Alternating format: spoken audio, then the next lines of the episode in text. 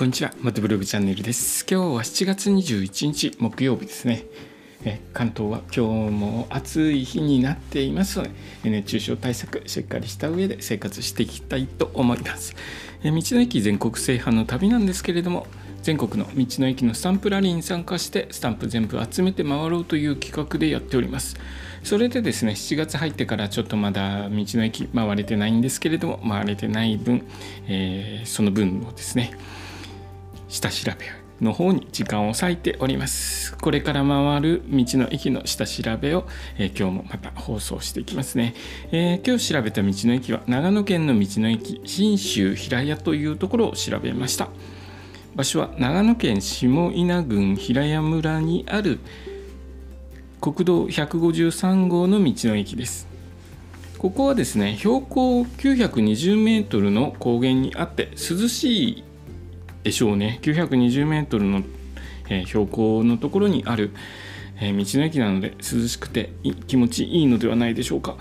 え、駐車場は154台止められる駐車場があるのでだいぶ広い駐車場ですね。施設もここのこここの周辺の道の駅はだいぶ中規模とか小規模の道の駅が多い中ここは大きな道の駅ですね。施設いろいろ入ってました、えー、温泉施設ひまわりの湯というところとひまわりの館。ここは宿泊施設ですね。ひまわりの館は、えー、泊まれる宿泊施設です。えー、長野県を旅した際ここで泊まるっていうのもいいかもしれないですね。それとですねひまわりプールというプールがありまして25メートルのプールですね。あとウォータースライダー。シンプルな感じのウォータースライダーですね、屋内プールでウォータースライダーとか25メートルプールが入っているプールもありましたね。ただちょっと気になったのがお値段の方でひまわりの湯日帰り温泉なんですけれども大人が800円で入れるところここのプールを利用すると大人はひまわりプールの利用料は1000円かかるそうなので温泉とプールどちらを取るかというと僕だと温泉の方を取るかなという気もします、えプール利用料金1000円だと。どうなんでしょうね。まあ室内プールなのでえー、ボイラーとかを炊いて水温めなきゃいけないので、まあ、その燃料費とかもかかるので、まあ、大体1000円ぐらいなのかなとは思うんですけれども、えー、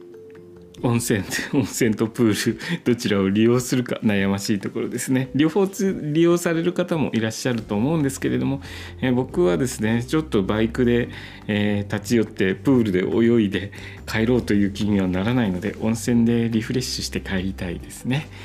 えー、っとここはひまえ、っと施設に全部ひまわりっていう名前がついてるのでんなんでかなと思って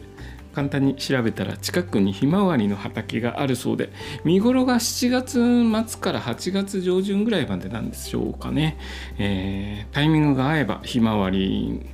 畑撮影していきたいですね、えー、その頃に行けるかな？ちょっと難しいかな、まあ